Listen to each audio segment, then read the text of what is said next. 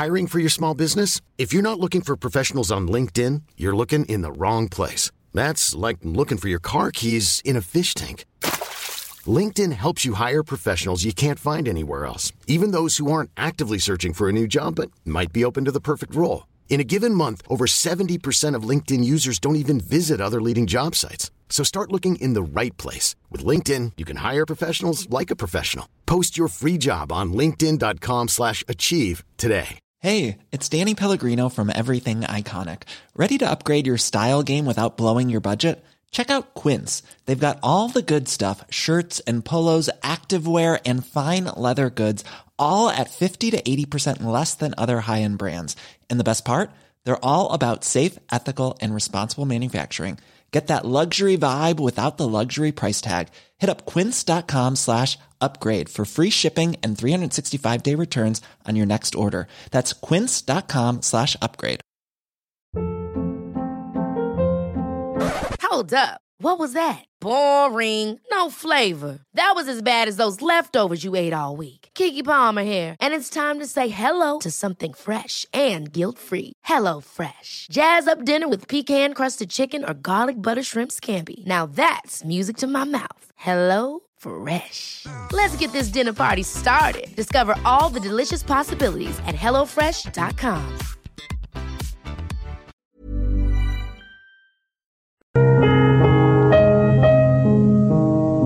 Lettura della Bibbia.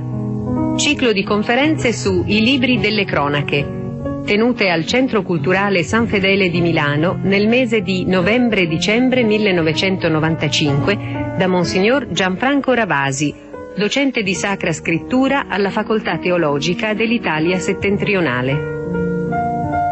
Quarta conversazione. Sabato 16 dicembre. Le grandi figure regali di Giuda nel secondo libro delle cronache.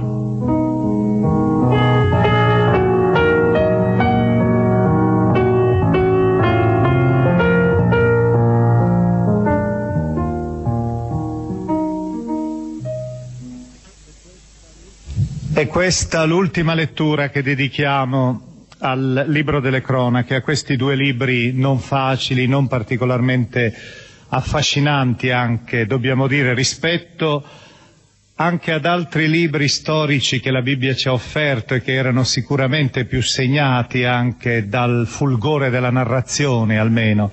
Qui abbiamo visto, e vorrei ora evocare brevemente il percorso che abbiamo fatto, abbiamo visto soprattutto dei testi ideologici, una storia segnata da una tesi. Lo sguardo al passato. Abbiamo iniziato con un grande, lungo prologo genealogico che comprendeva i primi nove capitoli del primo libro. Abbiamo visto poi emergere la figura di Davide dal capitolo decimo al ventinovesimo, sempre del primo libro. Nel secondo libro delle cronache, dal capitolo primo al capitolo nono, appariva invece la figura di Salomone e l'ultima parte, quella che appunto oggi considereremo, il rimanente del secondo libro delle cronache, è interamente dedicato alla dinastia davidica, alla sua storia segnata spesso dalla miseria, qualche rara volta dalla luce. Queste rare volte saranno però per il nostro autore gli elementi decisivi della sua narrazione. Il metodo che egli ha adottato è, come ben sappiamo, un metodo di armonia. La storia è una storia, come ben sappiamo, disordinata.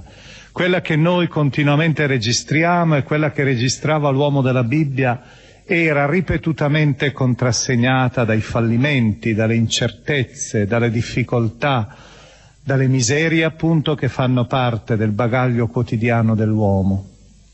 Questo autore ha cercato invece di indurre un'armonia, di trovare un'armonia imponendola anche, qualche volta sovrapponendola alla scontatezza dei giorni, alla tristezza e al grigiore quotidiano.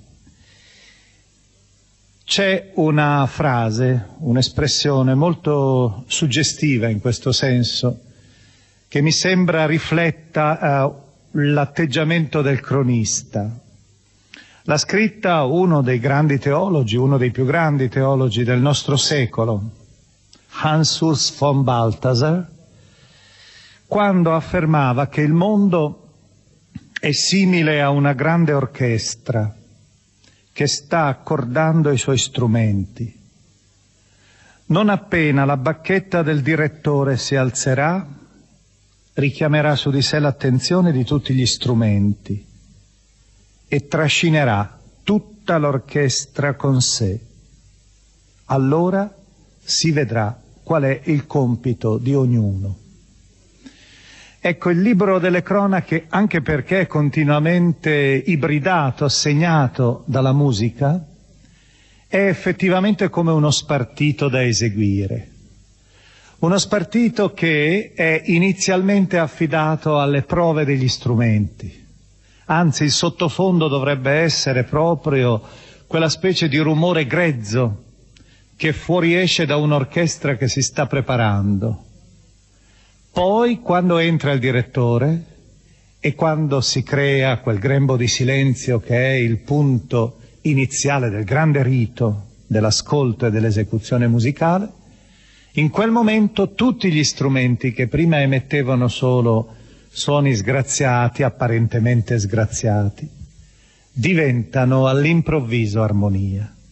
Ecco, questo autore è convinto che tutti hanno una parte da recitare. Lui ha scelto naturalmente gli, gli autori giusti, i personaggi giusti, gli strumentisti che sanno eseguire la loro parte diretti da quest'unico direttore che è Dio stesso nell'interno di questa specie di grande cavea, di questo grande teatro che è il Tempio di Gerusalemme.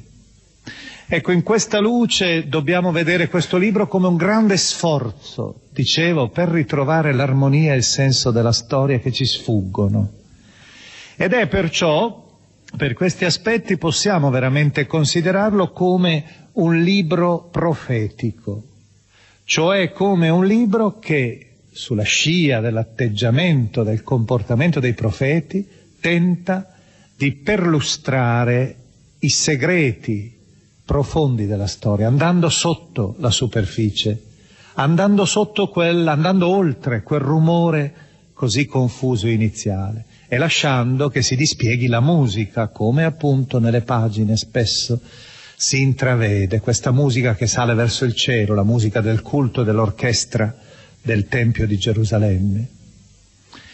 Ora noi, fatta questa premessa che è un po' come la chiave di lettura costante di queste pagine, che storicamente sono poco attendibili, anche se hanno delle fonti, in qualche caso hanno anche delle, dei dati da offrirci significativi, questa, fatta questa premessa, allora oggi spiegheremo che cosa mai ascolteremo, leggeremo insieme, non potendo appunto leggere tutti i capitoli che vanno dal decimo alla fine del libro.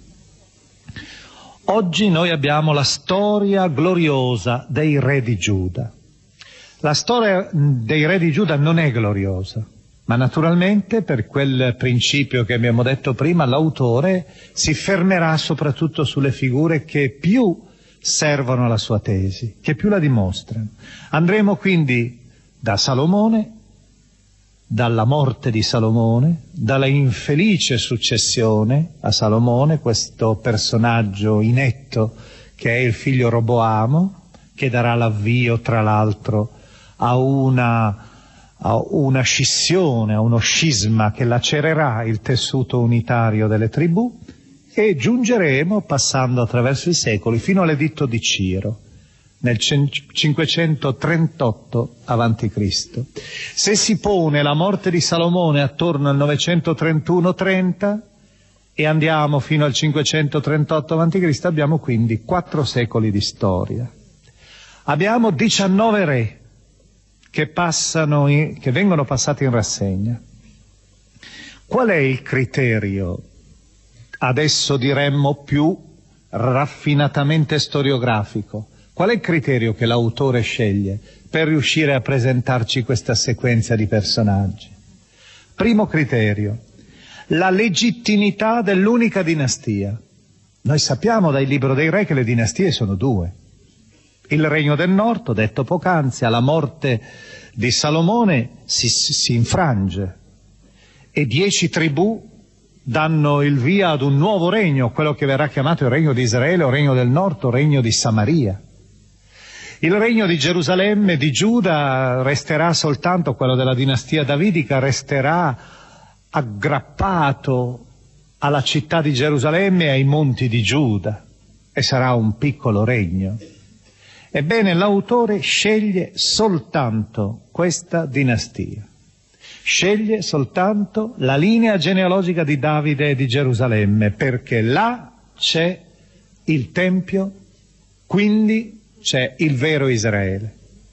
Gli altri per lui non sono quasi ebrei, sono al di fuori di questa specie di area sacra, di circuito vivente che è il circuito del Tempio, che è l'area appunto della città santa. Il vero Israele è lì. Secondo principio. La sua scelta, naturalmente, è una scelta che ulteriormente si ritaglia nell'interno della sequenza dei 19 re. Perché per lui quelli che contano di più sono i re che opereranno in senso morale, anzi che opereranno in senso religioso. La sua è proprio una purissima visione teocratica. Se il re non si impegna per la purezza del culto e non si impegna per la trasparenza della religione, e quindi per l'ordine religioso dello Stato, per lui autom- automaticamente questo re è marginale, storicamente irrilevante. Ed ecco allora l'emergere di tre ritratti, che saranno quelli che anche noi considereremo. Tre ritratti solenni.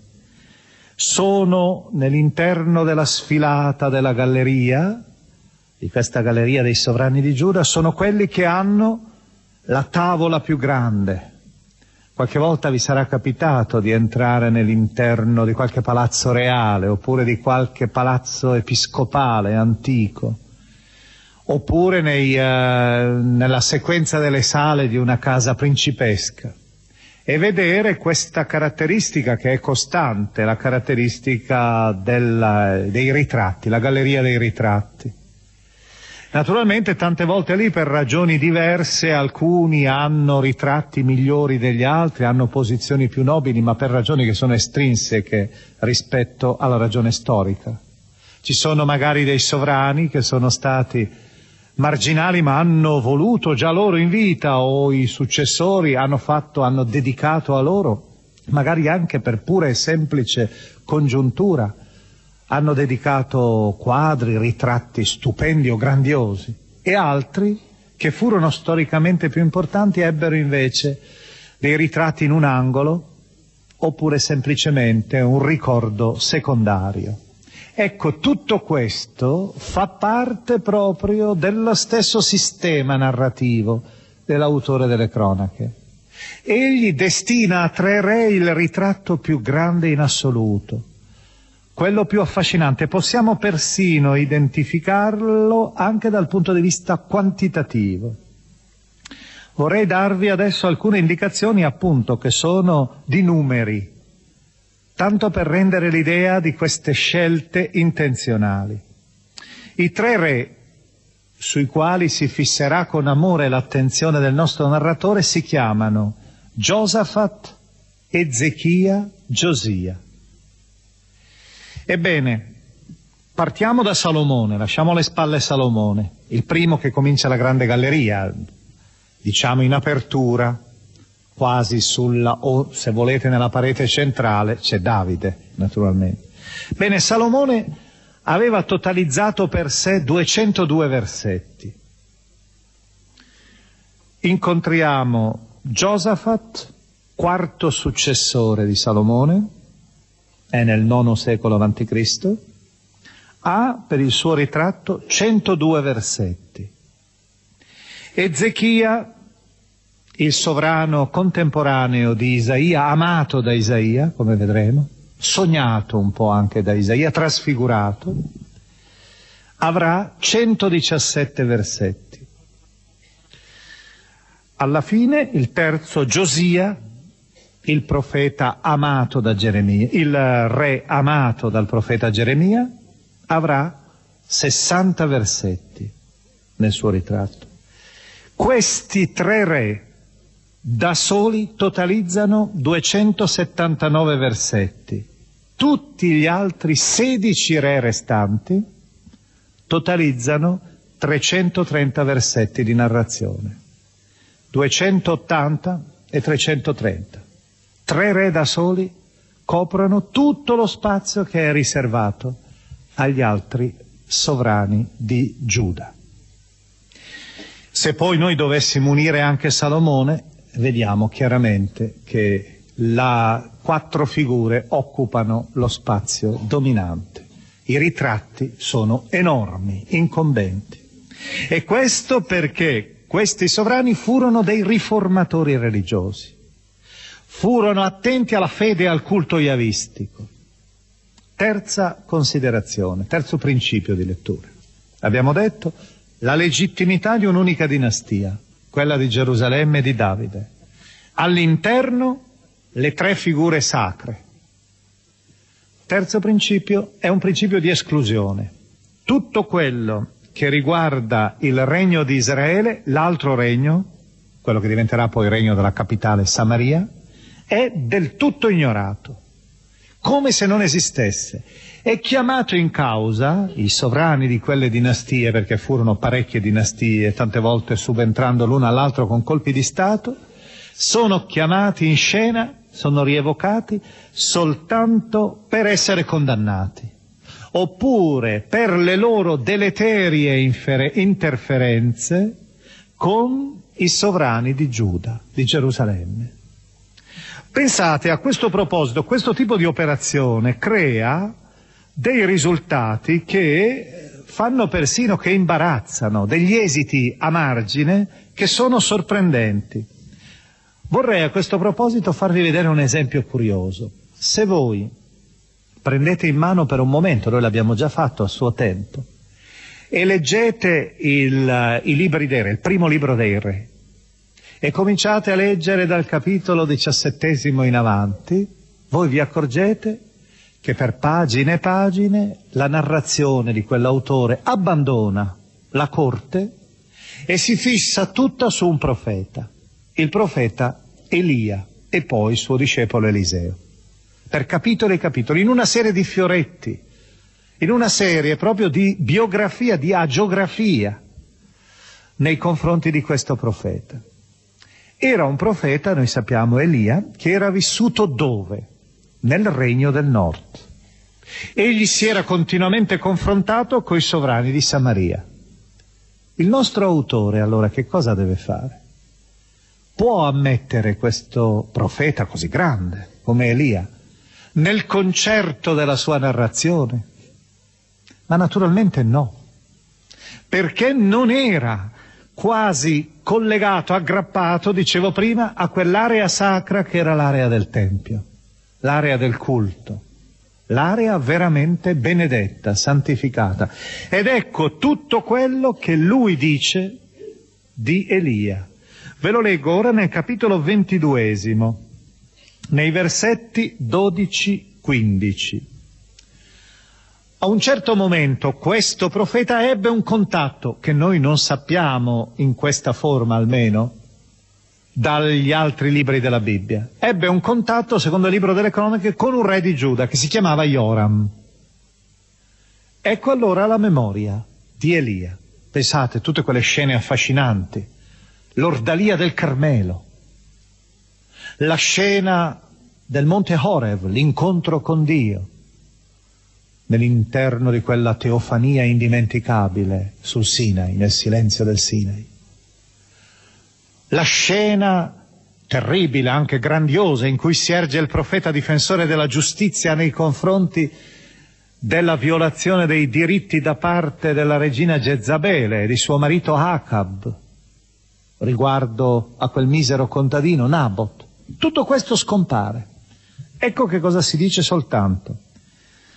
Secondo libro delle cronache, capitolo 21, versetti 12-15. Giunse ad Joram, da parte del profeta Elia, uno scritto che diceva, dice il Signore Dio di Davide tuo padre, perché non hai seguito la condotta di Giosafat tuo padre, né la condotta di Asa re di Giuda, ma hai seguito piuttosto la condotta dei re di Israele, gli altri sovrani del nord, hai spinto all'idolatria Giuda e gli abitanti di Gerusalemme come ha fatto la casa di Acab, e inoltre hai ucciso i tuoi fratelli, cioè la famiglia di tuo padre, uomini migliori di te, ecco il Signore farà cadere un grave disastro sul tuo popolo, sui tuoi figli, sulle tue mogli, su tutti i tuoi beni. Tu soffrirai gravi malattie, una malattia intestinale tale che per essa le tue viscere ti usciranno nel giro di due anni. Tutto questo si dice di Elia. Un profeta, quindi un po' menagramo, un profeta comunque violento, che condanna questo sovrano, ma lo condanna non nella forma, con quella grandezza con cui aveva condannato Acab per la sua azione di ingiustizia nei confronti di, del povero contadino Nabot, Solo per questioni politiche gli annuncia questa maledizione secondo la teoria della retribuzione per cui ad ogni delitto deve corrispondere un castigo fisico e in questo caso un castigo anche abbastanza umiliante. Ecco, ancora una volta abbiamo veramente la scelta precisa di questo autore, che elimina tutto ciò che non appartiene alla strada che egli deve percorrere. Quarto principio. Nell'interno del suo racconto, del racconto di questi sovrani, egli fa emergere, e lo vedremo tra poco, ripetutamente figure di profeti. Abbiamo detto, Elia non lo considera perché è del regno del nord. Nel regno del sud egli fa continuamente balenare profeti di cui non sappiamo quasi nulla il più delle volte sono profeti che appaiono quasi come se fossero veramente una specie di apparizione nel, nella nebbia. Pronunciano un giudizio, dicono una parola, puntano un indice e scompaiono, come ha fatto Elia nel racconto che abbiamo appena letto. E il più delle volte ho detto sono proprio personaggi che il cronista dissemina intenzionalmente e qualche studioso pensa che in qualche caso siano figure così quasi come personificazioni del giudizio che lui sta dando contro quel sovrano. E il giudizio negativo lo mette in bocca a un profeta che fa uscire, dicevo prima, dalle nebbie della storia. L'appello alla conversione è quindi l'elemento fondamentale che egli fa risuonare nei confronti dei sovrani empi, malvagi, che sono la maggioranza. L'appello alla conversione alla fede pura in Yahweh, nel Signore Dio di Israele. E qui l'autore probabilmente ha cercato di elaborare proprio tutte le fonti che aveva a disposizione, che non erano usate da altri, proprio per riuscire sempre a ricordare questa esigenza fondamentale, che di fronte al sovrano iniquo, malvagio, si materializzi sempre, per necessità, la figura di un profeta che sia giudice. Ecco, fatte queste considerazioni, che sono, come ho detto, quasi degli elementi di guida nel percorso che poi, se vorrete leggere integralmente, vedrete proprio contrassegnato da questi dati, presentati quindi questi elementi, questi quattro elementi che abbiamo evocato, cominciamo ora a guardare in faccia i tre grandi volti i volti aureolati di luce. Già abbiamo visto i due grandi santi per il cronista. I santi canonizzati dal cronista sono Davide e Salomone, con buona pace anche dei loro peccati. Anche qui vedremo che ci sarà qualche caso in cui l'aureola la mette a un sovrano, ma non può ignorare che questo sovrano è stato anche peccatore. Cominciamo col primo, che porta un nome particolarmente suggestivo. Questo nome è Josaphat. In ebraico Josaphat significa il Signore giudica. Non per nulla la famosa valle del Cedron è stata chiamata dai profeti valle di Josaphat, semplicemente per questa ragione, il profeta Zaccaria chiama così, il profeta Gioele. Perché? Perché è la valle del giudizio di Dio, dove si immaginava che si compisse il giudizio estremo. Allora il nome è Giosafat, per eccellenza. Questo sovrano regna probabilmente dall'870 all'848 e il racconto destinato a lui occupa i capitoli 17 e 20. Come vedete è un racconto molto ampio, dedicato a lui. Quali sono le vicende di questo regno? È presto detto. Giosafat inaugura, o meglio, porta a compimento una riforma inaugurata da suo padre, che era un sovrano tutto sommato dal giudizio positivo, Asa. Egli continua questa riforma, questa riforma religiosa. Istituisce una commissione di cinque laici, cinque funzionari, cinque burocrati dello Stato, otto leviti e due sacerdoti e li manda come se fossero dei missionari, una commissione itinerante. Li manda in giro per la regione di Giuda, per il regno, ad annunciare la parola di Dio. Costituisce una vera e propria missione con una finalità catechetica. Sono in pratica costoro, potremmo dire, già la configurazione, naturalmente, di quelli che diventeranno poi i dottori della legge, i maestri della legge, gli scribi.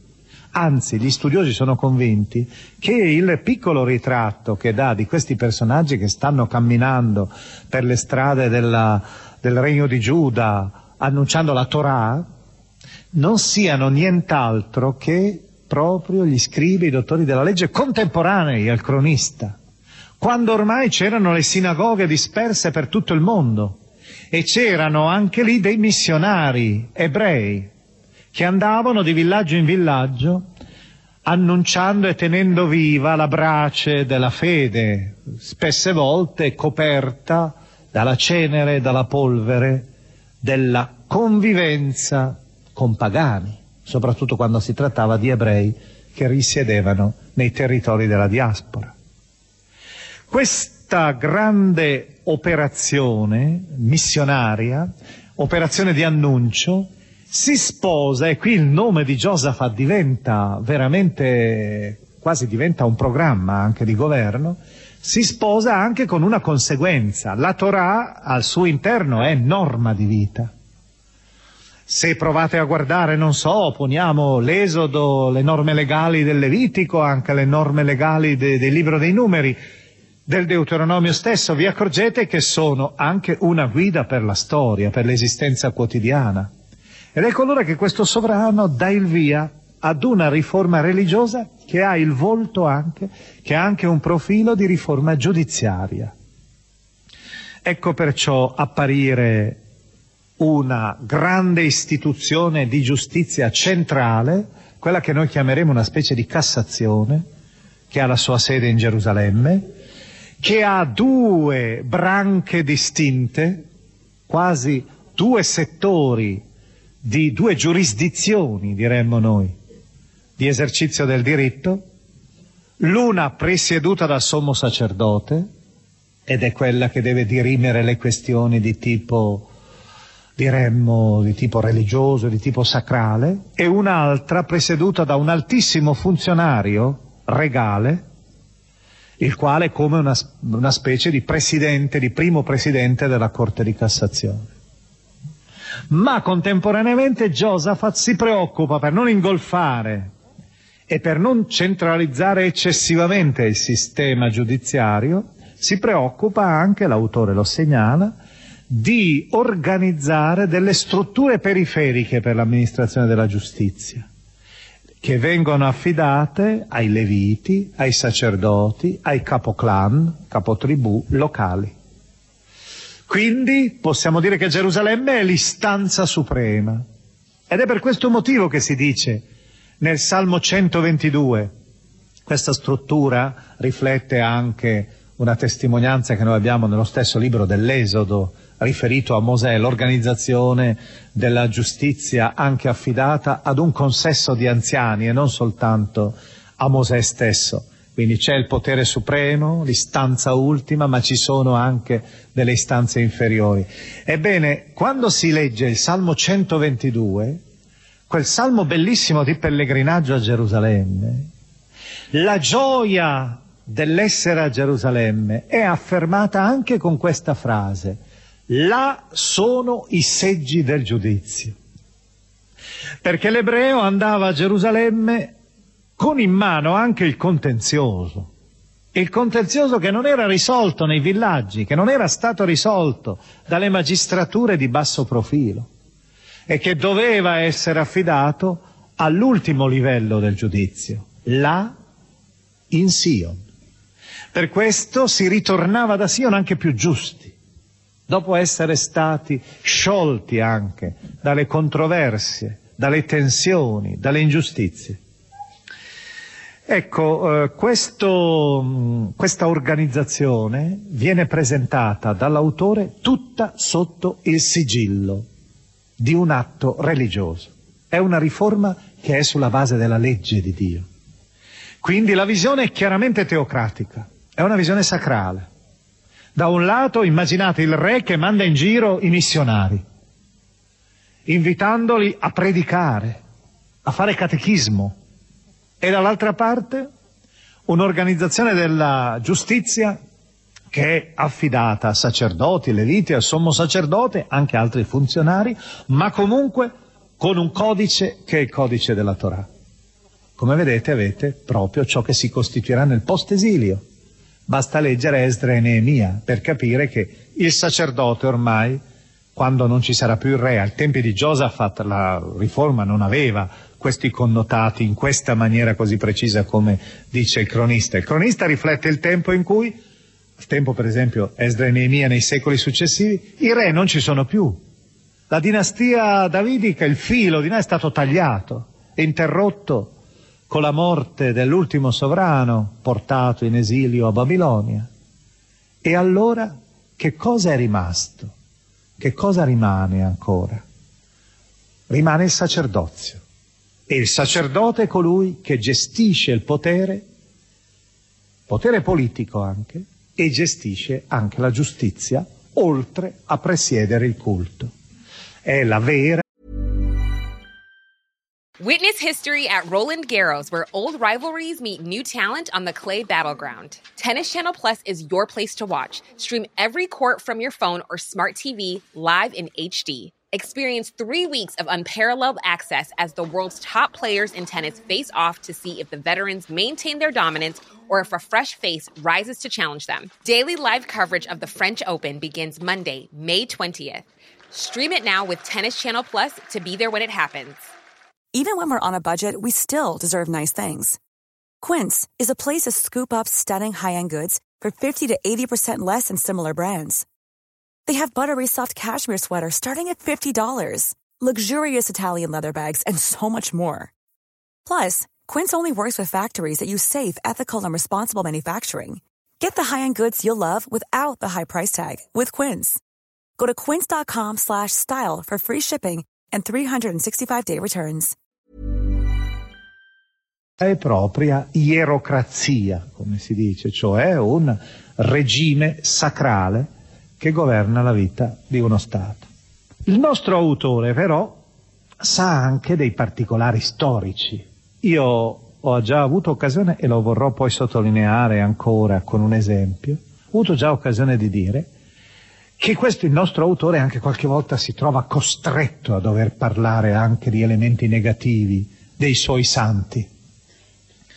Noi sappiamo che Josaphat, per esempio, ha avuto contatti, lo si ricorda, ha avuto contatti, anzi, più di, con, di un contatto, ha stabilito un'alleanza con uno dei peggiori religiosamente parlando, ma dei migliori politicamente parlando, sovrani di Israele, del Regno del Nord, il famoso famigerato per la Bibbia, Acab, che ho ricordato prima, il, prof, il sovrano nemico del profeta Elia lui e sua moglie, principessa Fenicia, che aveva introdotto il culto della sua terra, anche perché a quanto pare questa donna aveva un senso spiccato dello Stato e del governo e sicuramente sembra che plagiasse il suo consorte. Ecco, il nostro Giosafat, questo re santo e pio, per ragioni di realismo politico, di realpolitik, stabilisce un'alleanza con, col re Acab, questo re infame. Ed ecco allora che il nostro narratore è tutto preoccupato di sottolineare, più di quanto faccia l'autore dei libri del re, l'emergere di profeti che continuamente puntano l'indice contro questa alleanza e anzi segnalano la catastrofe verso la quale correrà Giuda, trascinato in questo infausto legame, in questo infausto patto. Ecco allora Michea, Michea non è il profeta Michea contemporaneo di Isaia, un altro Michea dal cognome segnato anche dai libri dei re, Ben Imla, figlio di Imla, il quale si erge ancora una volta condannando questa alleanza contro un altro profeta, Sedecia, che invece è un profeta di corte e che rivela l'atteggiamento schiavo, supino del eh, cappellano di corte, che dà sempre ragione al re. Michea Benimla da solo, vero profeta, esce anche qui dallo sonno, si presenta davanti al re con una, e lo leggerete, con una curiosa, eh, con una curiosa parabola in azione, mostrando come il destino di questa alleanza è segnato. Ma poi ancora si fa emergere un profeta che è del tutto ignoto, di nome Yehu. Noi sappiamo che ci sarà un re che porterà questo nome nel regno del nord ma il profeta Yehu non lo conosciamo, anch'egli emerge dallo sfondo, in questo caso dicevo dalla nebulosità della storia, anch'egli per condannare. E poi il nostro sovrano giusto cercherà anche di stabilire una volta una specie di campagna militare che gli permetta di essere un po' tranquillo sul fronte meridionale laddove una coalizione di vas- ex vassalli probabilmente o comunque di tribù tradizionalmente nemiche di Israele si erano coalizzate per opporsi al regno di Giuda sul fianco meridionale. E questa coalizione di cui non si ha notizia nel parallelo racconto del libro dei re dà il via ad una specie di panico in Gerusalemme. Il sovrano va al Tempio, e pronuncia una lunga supplica, un'intensa supplica, circondata tra l'altro anche dal solito apparato dei leviti cantori e così via, dalla preghiera del Tempio sempre. Ebbene, in quel caso, tra quei leviti cantori, si alza uno, dotato di spirito profetico. Ancora una volta un altro profeta improvviso che appare, il cui nome c'è altrimenti ignoto, Acaziel e Acasiel si presenta davanti al sovrano spingendolo a sperare in questo caso. Il profeta è, diremmo quasi, la presenza costante che parla in nome di Dio e che fa il personaggio a parte, a parte, come in una recita teatrale, del narratore. Lo dicevo anche prima la voce di questi profeti è come se fosse la nota che il narratore dà e dice bene hai fatto, fai bene a metterti su questa strada, questa strada è una strada invece ingiusta.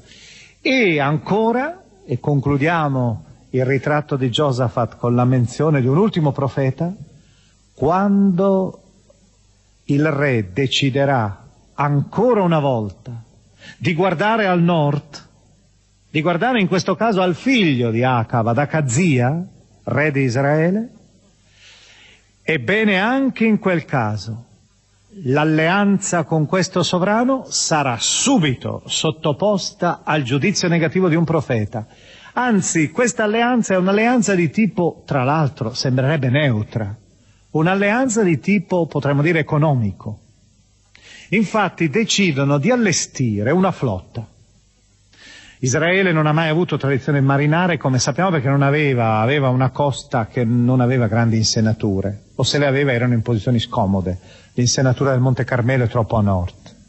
Poi c'erano i Fenici che gestivano tutti i noli marittimi del Mediterraneo.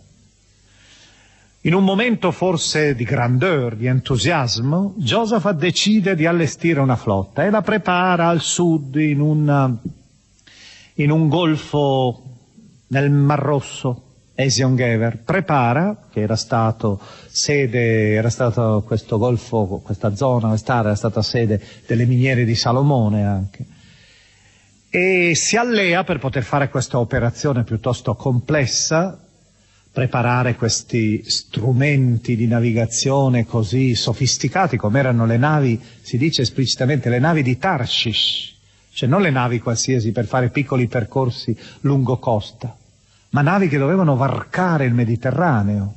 Tarshish era probabilmente Gibilterra, o forse qualcuno pensa a un centro della Sardegna. Comunque, quando si diceva navi di Tarshish non si diceva che dovevano andare a, a Tarshish, ma erano, come noi usiamo dire, i transatlantici.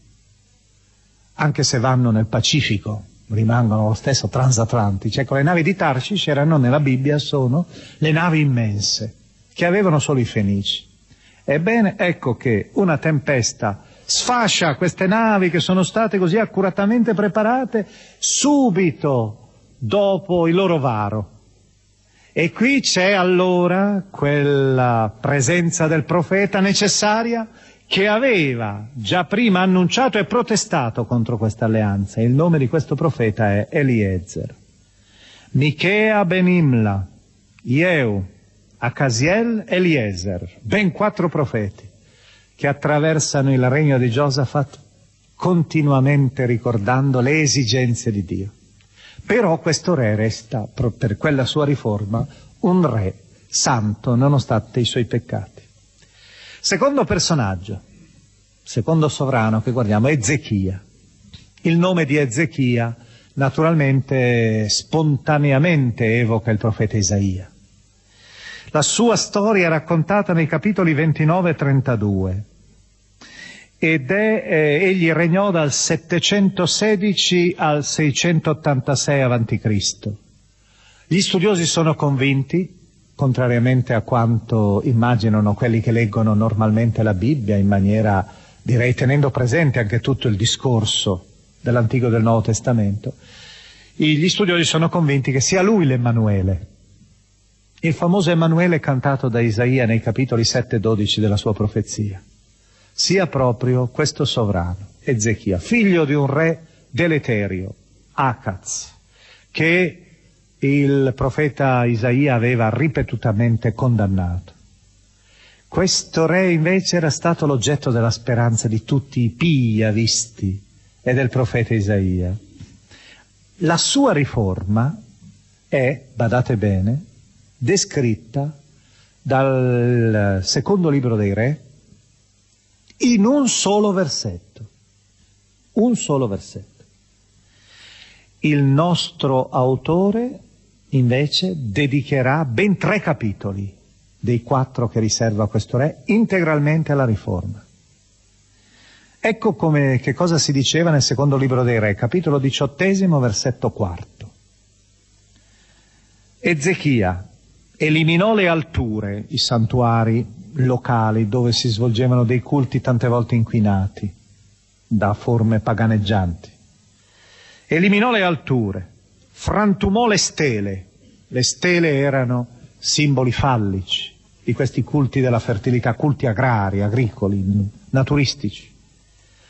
Abbatté il palo sacro, l'albero segno della fecondità, della vita, e l'albero era il palo sacro e fece a pezzi il serpente di bronzo eretto da Mosè. C'erano anche dei residuati delle tradizioni giudaiche, delle tradizioni ebraiche pure, che erano diventate però idolatriche. Si adorava il serpente di bronzo eretto da Mosè. Difatti, fino a quel tempo, gli israeliti gli bruciavano incenso e lo chiamavano Nehushtan, giocando sul termine serpente di bronzo, è la, la parola serpente di bronzo messa insieme. Nehushtan. Quindi tutto qua, vedete, in una semplice dichiarazione. Vediamo invece che cosa dice il nostro autore riguardo all'opera compiuta da Ezechia. Prima di tutto, con una pagina particolarmente densa di particolari. Qui si vede sempre la sua curiosità, la sua attenzione, la sua passione a descrivere tutto ciò che capita nel Tempio, tutto ciò che si celebra nella liturgia. Prima di tutto questo sovrano compie una grande purificazione del Tempio, che era stato inquinato da suo padre, che era incline al sincretismo. Poi, subito dopo, compie un immenso, grandioso, colossale sacrificio espiatorio. E questo sacrificio espiatorio è, come sempre, accompagnato da un elemento caro all'autore. Lo sentirete. Ora vi voglio leggere di, questa, di questo grande sacrificio che viene compiuto. Vi voglio leggere alcuni versetti perché rappresentano un po' lo stupore, ma anche una caratteristica che è cara all'autore di queste pagine. Leggiamo nel capitolo ventinovesimo i versetti 32 e 36. Il numero degli olocausti offerti dall'assemblea fu, gusto dell'elencazione enfatica, esagerata, 70 buoi, 100 arieti, 200 agnelli, tutti per l'olocausto in onore del Signore. Si consacrarono anche 600 buoi e 3000 pecore. I sacerdoti erano troppo pochi e non, e non bastavano a scuoiare tutti gli olocausti. Perciò i loro fratelli, i leviti, li aiutarono finché non terminò il lavoro e finché i sacerdoti non si furono purificati. Difatti i leviti erano stati più zelanti dei sacerdoti nel purificarsi. Qui c'è una nota probabilmente di simpatia nei confronti del clero minore da parte del nostro autore. Tra l'altro si fa notare che, vedete, delega a questi, che ormai i leviti sono coloro che rappresentano un livello inferiore del clero, delega delle funzioni che erano proprie dei sacerdoti, perché preparare, approntare le vittime per il sacrificio di olocausto era proprio dei sacerdoti. Ci fu anche un abbondante olocausto del grasso dei sacrifici di comunione e delle libazioni connesse con l'olocausto. Così fu ristabilito il culto nel Tempio. Ezechia con tutto il popolo gioì perché Dio aveva ben disposto il popolo. Tutto infatti si fece senza esitazioni.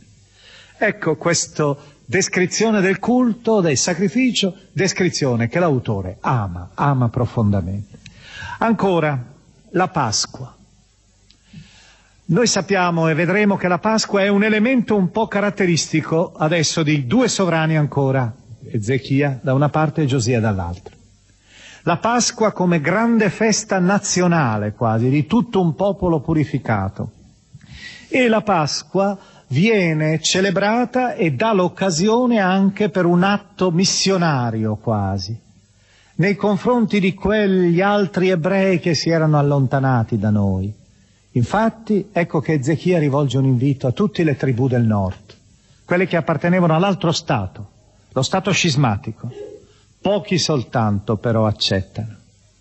E la festa viene celebrata, si dice, qui è naturalmente intenzionale l'annotazione cronologica che viene data perché bisogna giustificare una prassi ebraica. E allora l'autore trova l'occasione per riuscire a collegarla alla figura di Ezechia, questa prassi particolare. Qual è? Quando si celebra la Pasqua? Noi sappiamo che la Pasqua si celebra il quattordicesimo giorno del primo mese. Anticamente era il primo mese, mese di Nisan, il mese primaverile, perché la, la, l'anno si computava a partire proprio dalla primavera. Invece qui si dice che si celebra il quattordicesimo giorno del secondo mese. Ora noi sappiamo dalla tradizione giudaica che era possibile, era ammesso fare, lo si dice nel capitolo nono del libro dei numeri anche, era possibile celebrare la Pasqua in un'altra data, un mese dopo. Per chi? Per tutti coloro che erano in viaggio e non erano riusciti a raggiungere Gerusalemme in tempo. Per coloro che erano impuri, quando era impuri ritualmente, era capitata quella data. Ed ecco allora l'offerta misericordiosa di un'altra Pasqua, da poter celebrare un, un mese dopo. Pensate in passato quando anche nel mondo cristiano si usava per la Pasqua, per fare esaudire, si diceva, il precetto pasquale, si dava un periodo di tempo molto disteso, che abbracciava andava oltre lo stesso tempo pasquale in senso stretto, non solo il giorno di Pasqua, ma anche debordava lo stesso tempo pasquale. Ecco, il nostro autore dice, avevano dovuto purificarsi ed erano così tanti sacrifici da offrire che per la purificazione di questi sacrifici vennero impiegate molte settimane. Allora la Pasqua dovette essere spostata al secondo mese e così si giustifica la prassi di una Pasqua eccezionale che si celebra il secondo mese al quattordicesimo giorno. Così da permettere queste purificazioni nella loro completezza. E alla fine proprio perché non tutti si sono purificati ancora. Per quella seconda data anche, l'autore introduce un elemento che è veramente suggestivo, perché riflette uno spirito libero, riflette qualcosa che va un po' al di là della bieca norma, della gelida grettezza della legge, e introduce quasi una specie di spirito ecumenico, nel capitolo trentesimo, nei versetti 18-19, si dice la maggioranza della gente, fra cui molti provenienti da Efraim, da Manasse, da Issachar e da Zabulon, non si era purificata. Quelli che venivano dalle tribù settentrionali avevano dovuto fare il viaggio. Poi a Gerusalemme per le purificazioni rituali c'erano già tutti gli ebrei di Giuda. E allora costoro mangiarono la Pasqua senza fare quanto è prescritto, cioè senza i riti di purificazione. Questo sarebbe una cosa da condannare, grave. Ezechia pregò per loro. Ecco la sua preghiera, che è molto bella, che fa proprio, che combatte, direi, la grettezza di una religiosità troppo legalistica. Il Signore che è buono perdoni chiunque abbia il cuore disposto a, a ricercare Dio ossia il Signore Dio dei suoi padri, anche senza la purificazione necessaria per il santuario. E questo affidarsi alla bontà di Dio che perdona, anche quando non è possibile compiere il rito, che in certi momenti passa Lui ad assolvere, misteriosamente donando il suo perdono. E da ultimo ed è il capitolo trentunesimo, l'ultima opera di Ezechia, è la riorganizzazione del culto in Gerusalemme, ancora con le classi sacerdotali, con i leviti, con le decime. È veramente un nuovo Davide, come vedete, che non si accontenta di purificare tutto il Tempio, di celebrare la Pasqua, ma anche di dare ancora al Tempio quella vita liturgica fatta di persone che pregano, di persone che cantano, di persone che continuano a testimoniare la loro fede, la loro lode in Dio. E allora il racconto finisce con una vera e propria epigrafe per questo re buono, amato dal cronista. Nel capitolo trentunesimo, versetto, i versetti 20 e 21, sono questo, direi, proprio epigrafe scritta sulla sua tomba. Ezechia fece ciò che è buono e retto e vero davanti al Signore suo Dio. Buono, retto e vero. Quanto aveva intrapreso per il servizio del Tempio, per la legge e per i comandi, lo fece cercando il suo Dio con tutto il cuore. Per questo ebbe successo. E subito dopo, tra parentesi, c'è quella tragedia per l'autore, perché è una smentita così clamorosa, noi abbiamo avuto occasione già di ricordarlo in apertura della lettura delle cronache, una smentita così clamorosa, il figlio di Ezechia, come spesso succede, nelle buone famiglie, anche bravi, con bravissimi genitori, il figlio di Ezechia è un re perverso, uno dei peggiori, Manasse.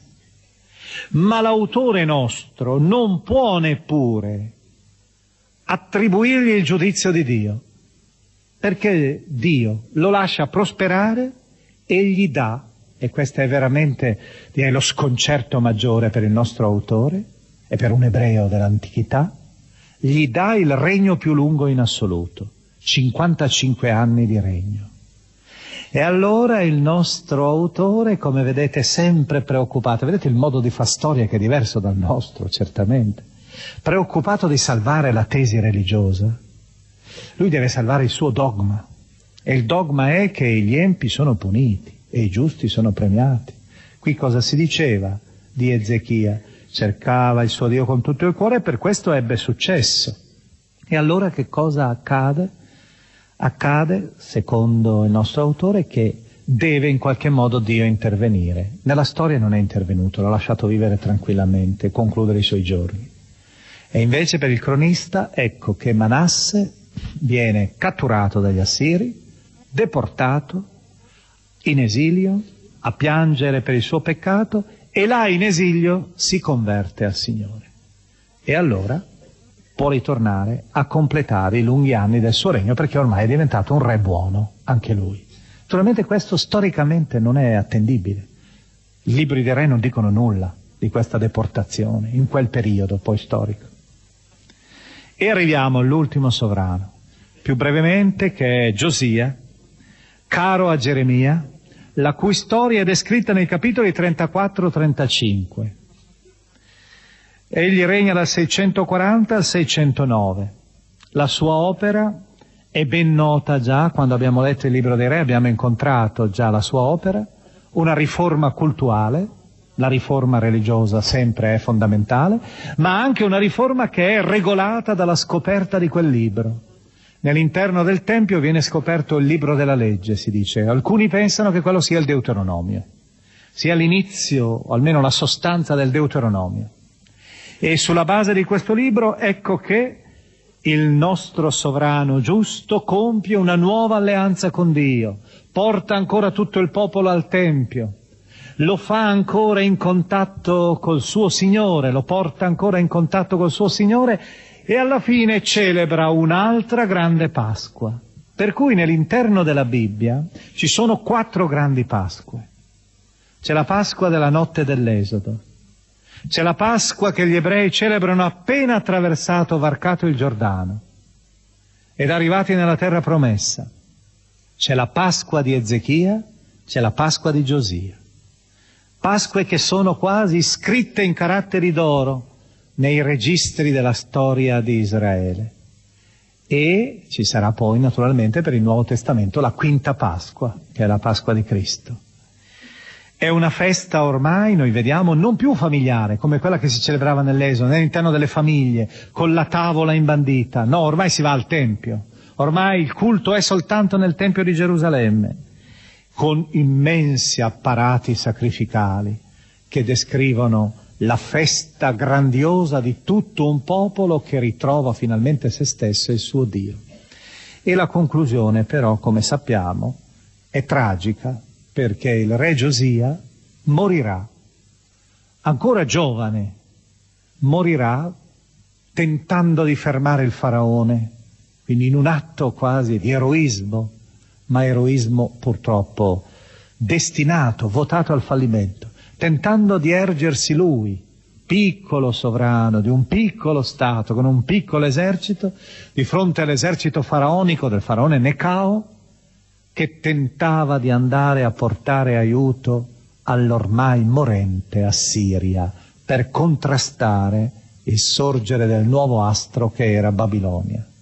Giosia probabilmente, che era stato suddito, che aveva sentito il peso della sovranità dell'impero assiro, tenta quasi di fermare, di far ritardare questo passaggio per la sua terra di questo sovrano che vuole salvare il suo nemico ma non ci riesce e la sua vita è troncata a Megiddo, la città delle grandi battaglie nella pianura di Galilea, come sanno tutti quelli che hanno visitato la Palestina e sono sicuramente stati sul colle di Megiddo, la città che fu distrutta e ricostruita venti volte e che gli archeologi hanno messo in luce in maniera compiuta.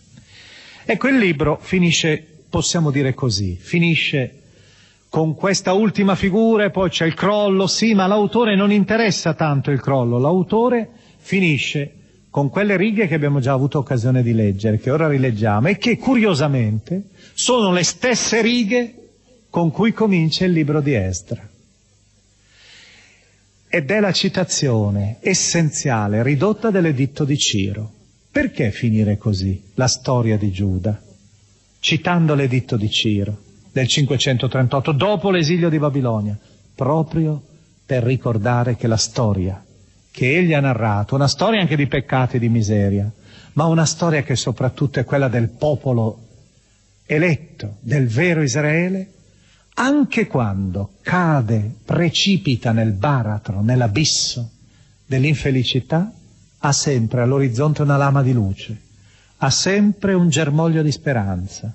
E infatti l'ultimo versetto che sarà ripreso poi dal libro di Esdra è Dice Ciro, re di Persia, ecco l'editto, il Signore Dio dei cieli mi ha consegnato tutti i regni della terra, egli mi ha comandato di costruirgli un tempio in Gerusalemme che è in Giuda, chiunque di voi appartiene al suo popolo, il suo Dio sia con lui e parta.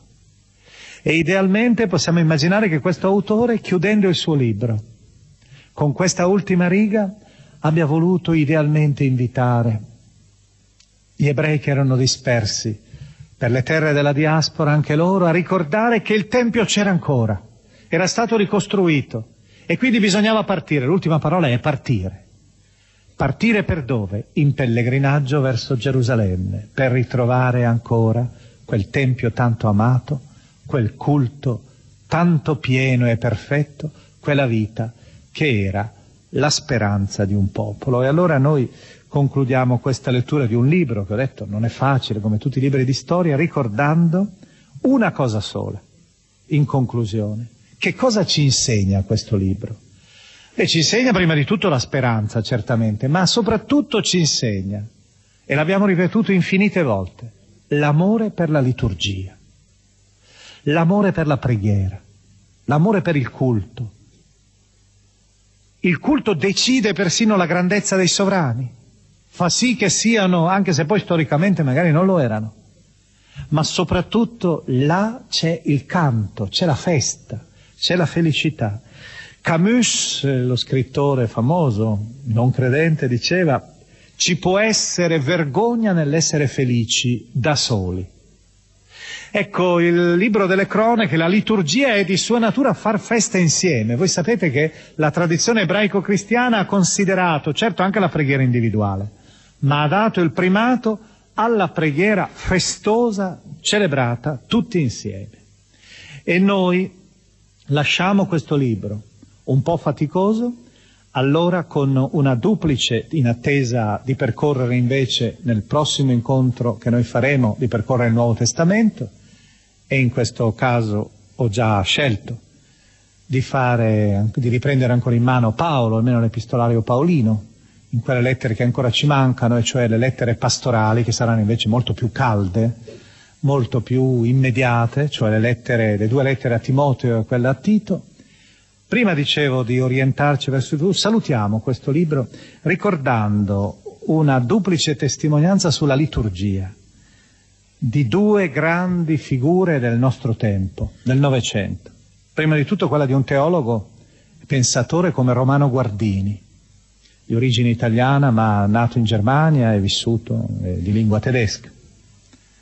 Grazie alla liturgia, scriveva, l'uomo sfugge alla sua solitudine. È proprio quello che ci insegna il libro delle cronache.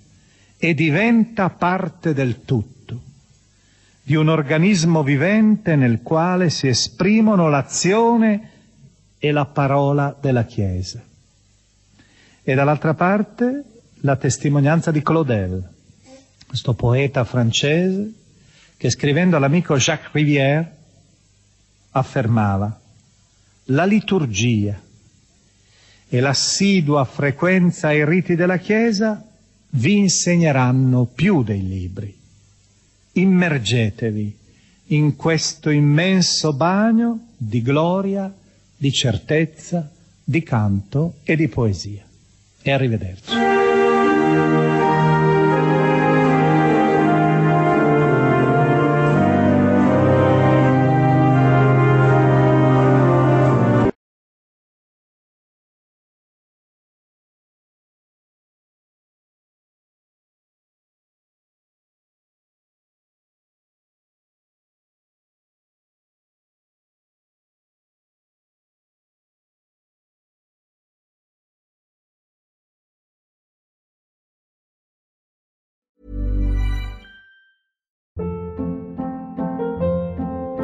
Hold up. What was that? Boring. No flavor. That was as bad as those leftovers you ate all week. Kiki Palmer here, and it's time to say hello to something fresh and guilt-free. Hello Fresh. Jazz up dinner with pecan-crusted chicken or garlic butter shrimp scampi. Now that's music to my mouth. Hello Fresh. Let's get this dinner party started. Discover all the delicious possibilities at hellofresh.com. Why don't more infant formula companies use organic, grass fed whole milk instead of skim? Why don't more infant formula companies use the latest breast milk science? Why don't more infant formula companies run their own clinical trials? Why don't more infant formula companies use more of the proteins found in breast milk? Why don't more infant formula companies have their own factories instead of outsourcing their manufacturing? We wondered the same thing. So we made ByHeart, a better formula for formula. Learn more at byheart.com.